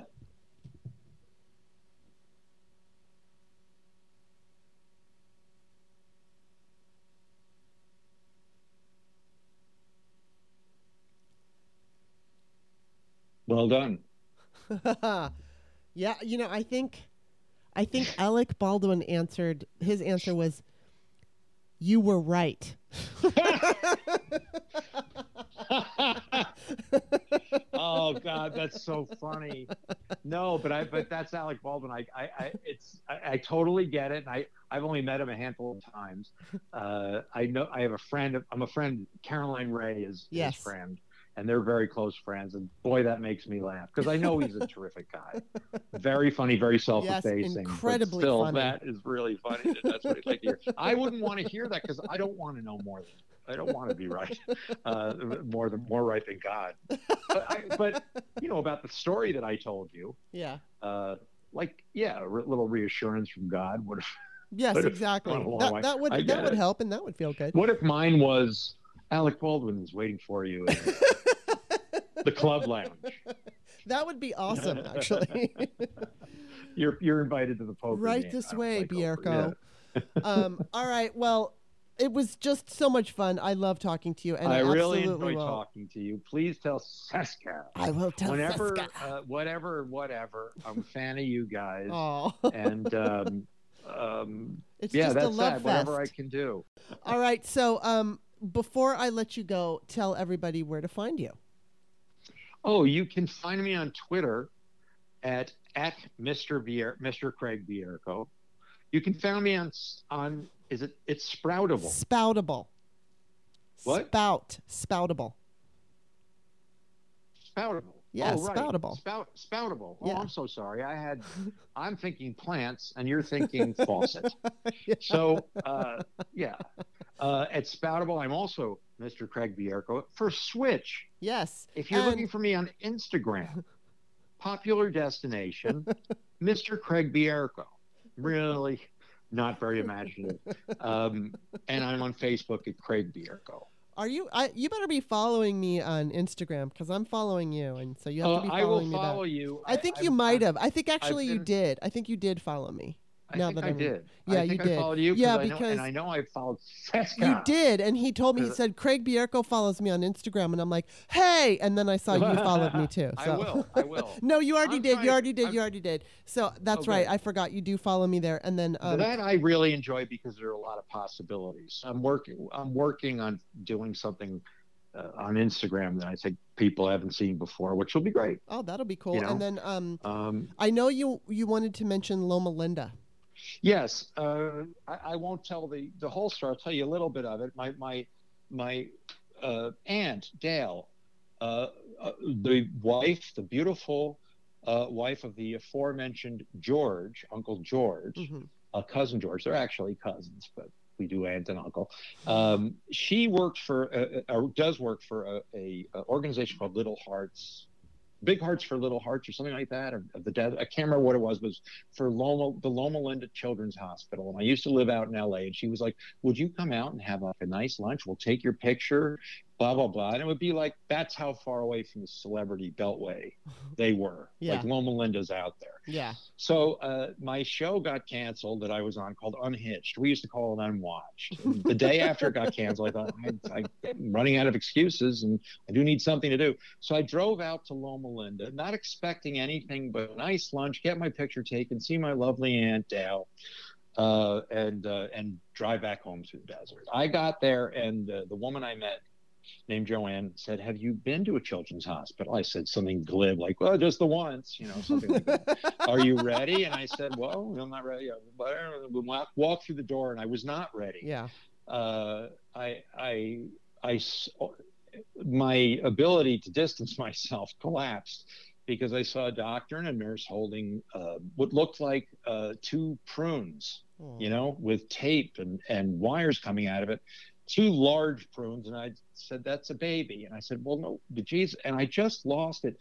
They, she, he handed the nurse this, this infant, which was clearly in a bit of a situation. And he came over to me and he said, thank, he, it was, uh, it was as if I had won the Academy Award. Oh. He came over and said, Thank you so much for taking the time to come and see us. Cut to, we're walking through um, uh, the, the cancer ward.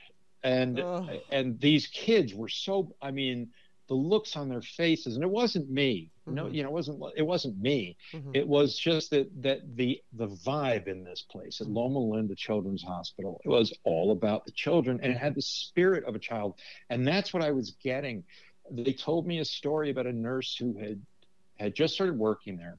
And there was you know there was an infant. She was on a night shift and she saw another nurse filling out a form while holding the infant. She said oh let me why don't you put the child down? I'll hold the infant for you but why don't you put her down? She said the child isn't going to make it through the week. Oh my God. and we all decided all the nurses decided that she's an angel and her feet will never touch the ground and they never did then i just lost it then it was Yeah. just a river of tears and then to close the story um, i met this uh, was introduced to this big tall taller than me i'm, I'm a big tall glass of water Mhm. uh, I'm six three, so this guy must have been like 80 feet tall. This guy was huge. Turned around, had the brightest blue eyes, 70 years old, retired doctor. And he's he's the guy who I was told this is the guy who pioneered the infant heart transplant. You know, the baby with the bubble, the baboon Yeah. heart, and that, that's the Paul Simon song. This is that guy who did that. So if nothing else, I met a guy in a Paul Simon lyric. That alone was enough but it was Dr. Bailey. And Dr. Bailey, again, with the graciousness I could, thank you so much for taking the time out of your day. I was like, I was canceled yesterday. It was either that or see the new Dan Aykroyd movie at 11:30 in the morning. You people need to get an idea. Of, and, uh, but it, I wasn't in that place at all. He said, "You want to see something amazing?" I said, "All right." He said, "Take a hold." He goes, "Wash your hands." I wash my hands. He goes, "Take a hold of this." He hands me like this little iPod Nano thing, vibrating on and off. And he stepped aside, and there was a little cord going directly into a baby's chest. He goes, You're holding the prototype for the first artificial infant heart. Wow. If I had said artificial heart before, it was heart transplant where they did a baboon heart into a child, and eventually they were able to use human hearts. Uh, that's what he pioneered. But he was he was pioneering this and in real time and i'm hearing i'm holding this child's life actually in the palm of my hand Wow. and it's all technology and he said i'm so sorry but i have to leave it was like 5.30 in the afternoon He's, i said please never be sorry for anything ever you know, you've got. He Yeah. said, uh, he, he said, I've, I, I've got to run off now. I have to catch a plane. I thought, how far away does this guy live? So he walks away, and the woman I was with said, um, he's flying to Baltimore for a potential donor. So there's a kid in Baltimore who's sick, who is a heart match for this child. So he's going to try to keep this child alive in Baltimore. He's flying at 5:30, so he's not going to get there till early, you know, late at night. He's going to perform the procedure. If it doesn't take, he's going to take the heart back to Loma Linda, do back-to-back procedures and put it in this child. And I said, uh, I came from the guy who said this glib thing of like, well, just the one time too. Can you please walk me to my car? Oh. Uh, she said, Joanne, walk me to put in the car. Called my mom. Uh, and I, I said, Mom, I, I, it's too late for me to become a doctor, and Lord knows nobody needs me rooting around in their body. But uh, I just saw something. I, I didn't know who else to call, Mhm. and I, I know that I want to be involved with this hospital. I told her the story. She knew Aunt Dale, of course. Um, and I said, I, I'm calling to tell you because you know me. And but this time next Thursday, I will have found something else that I need to call you about. but I'm telling you, there's nothing I've ever called you about or could ever call you about that will come close to matching what I've just experienced. And I want to do, please don't let me forget that I'm saying to you that I need to do something. I need to be involved with this. So um, I did. I and then I, I, I called a friend who told me that agencies actually have, uh, I think it's for tax write offs purposes, but you can, I decided I can't be a doctor, but I can pimp my friends and make money for this hospital because uh, they had mentioned to me that one of their things was that they had never turned, they'll never turn away a child in need. ever. Mhm. And uh, though they make, you know, they have these huge fundraiser things and they're flush with money, Mhm. I thought, okay, I'm going to be part. of, I want to contribute to the fund that never that keeps their doors open. So I put together my first uh, fundraiser and all, called every friend I had and those I didn't. Uh, called Fred Willard just because Wow. I, I love Fred Willard. Yeah. Didn't know him, but he came and did it. Called um, Ryan Reynolds, who I did know, who was at the apex of stardom. He changed his uh, press that he was doing for a movie so he could be there. That's Incredible. amazing. And the list goes Yeah. on. Laraine Newman. I just called everybody I wanted to call. And every single person to a man showed up. Matthew Perry. Uh, and then I did another one, and and and uh, and then mainly what I did with my dog Boo was we made these things Hmm. called Your Daily Boo, and uh, they at the end of them there was a little tag like if you want to send ten dollars you could you know dial a Mhm. thing on your phone. They don't have that anymore, but um, and that was the thing I did that Twitter-thon for, and what I want to Hmm. do one again with with Gino, uh, Oh, that we yeah. mentioned before, Gino Carter. Yeah. So um, uh, Loma Linda, uh, and it, there's if if you don't mind, uh, we'll put the address on your page. Does does Yeah. your okay? I'll give you the address. But uh, anything you contribute, I know that times aren't easy, but if you can give anything, five bucks, anything, Yeah. um, I live for this place, and uh, I hope one day whoever's listening to this never has to.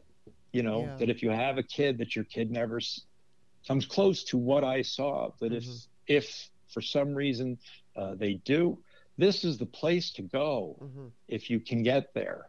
Um, and uh, I, I just found I needed this place. I met so many wonderful people, and um, I, I just know it's a lifelong affiliation. And uh, that's that's my little story. I don't have an ending, so I just bow uh, to well, top of no, life. but that's yeah, from- definitely. uh, George George Carlin. I just bow, but um, it, it means so much to me, and there'll be info on on your web page if Yes. you want to make any kind of a contribution. Yeah, send that to me as soon as we hang up, and Yeah. um, I will put that on the Patreon description of oh, this that means a show. Thank you so and much. so, just in case, I know there are people who are listening on Apple Podcasts and Spotify and everything. You can just go to it's patreon.com slash start me up. You'll find Craig's uh, show and you can click on the link there. And of course, you can find me on Twitter, author Kimberly, Spoutable, Kimberly Johnson, L E Y. My books are on Amazon. But Craig, absolutely love talking to you, and I will be having you back again Oh, because that's you're just super awesome and you're super it. fun. It's And always so I'll, I'm, I'll be your Tony Randall. If There you drops go. out, I'm right down the street. that's what I'm looking for. So, um, big, big, big hug. Thank you for being on. And thank you for what you're doing uh, with Loma Linda. Yeah, and send send me that info. But but thank you. It was awesome talking to you. Seska. I'll talk to you soon. Okay.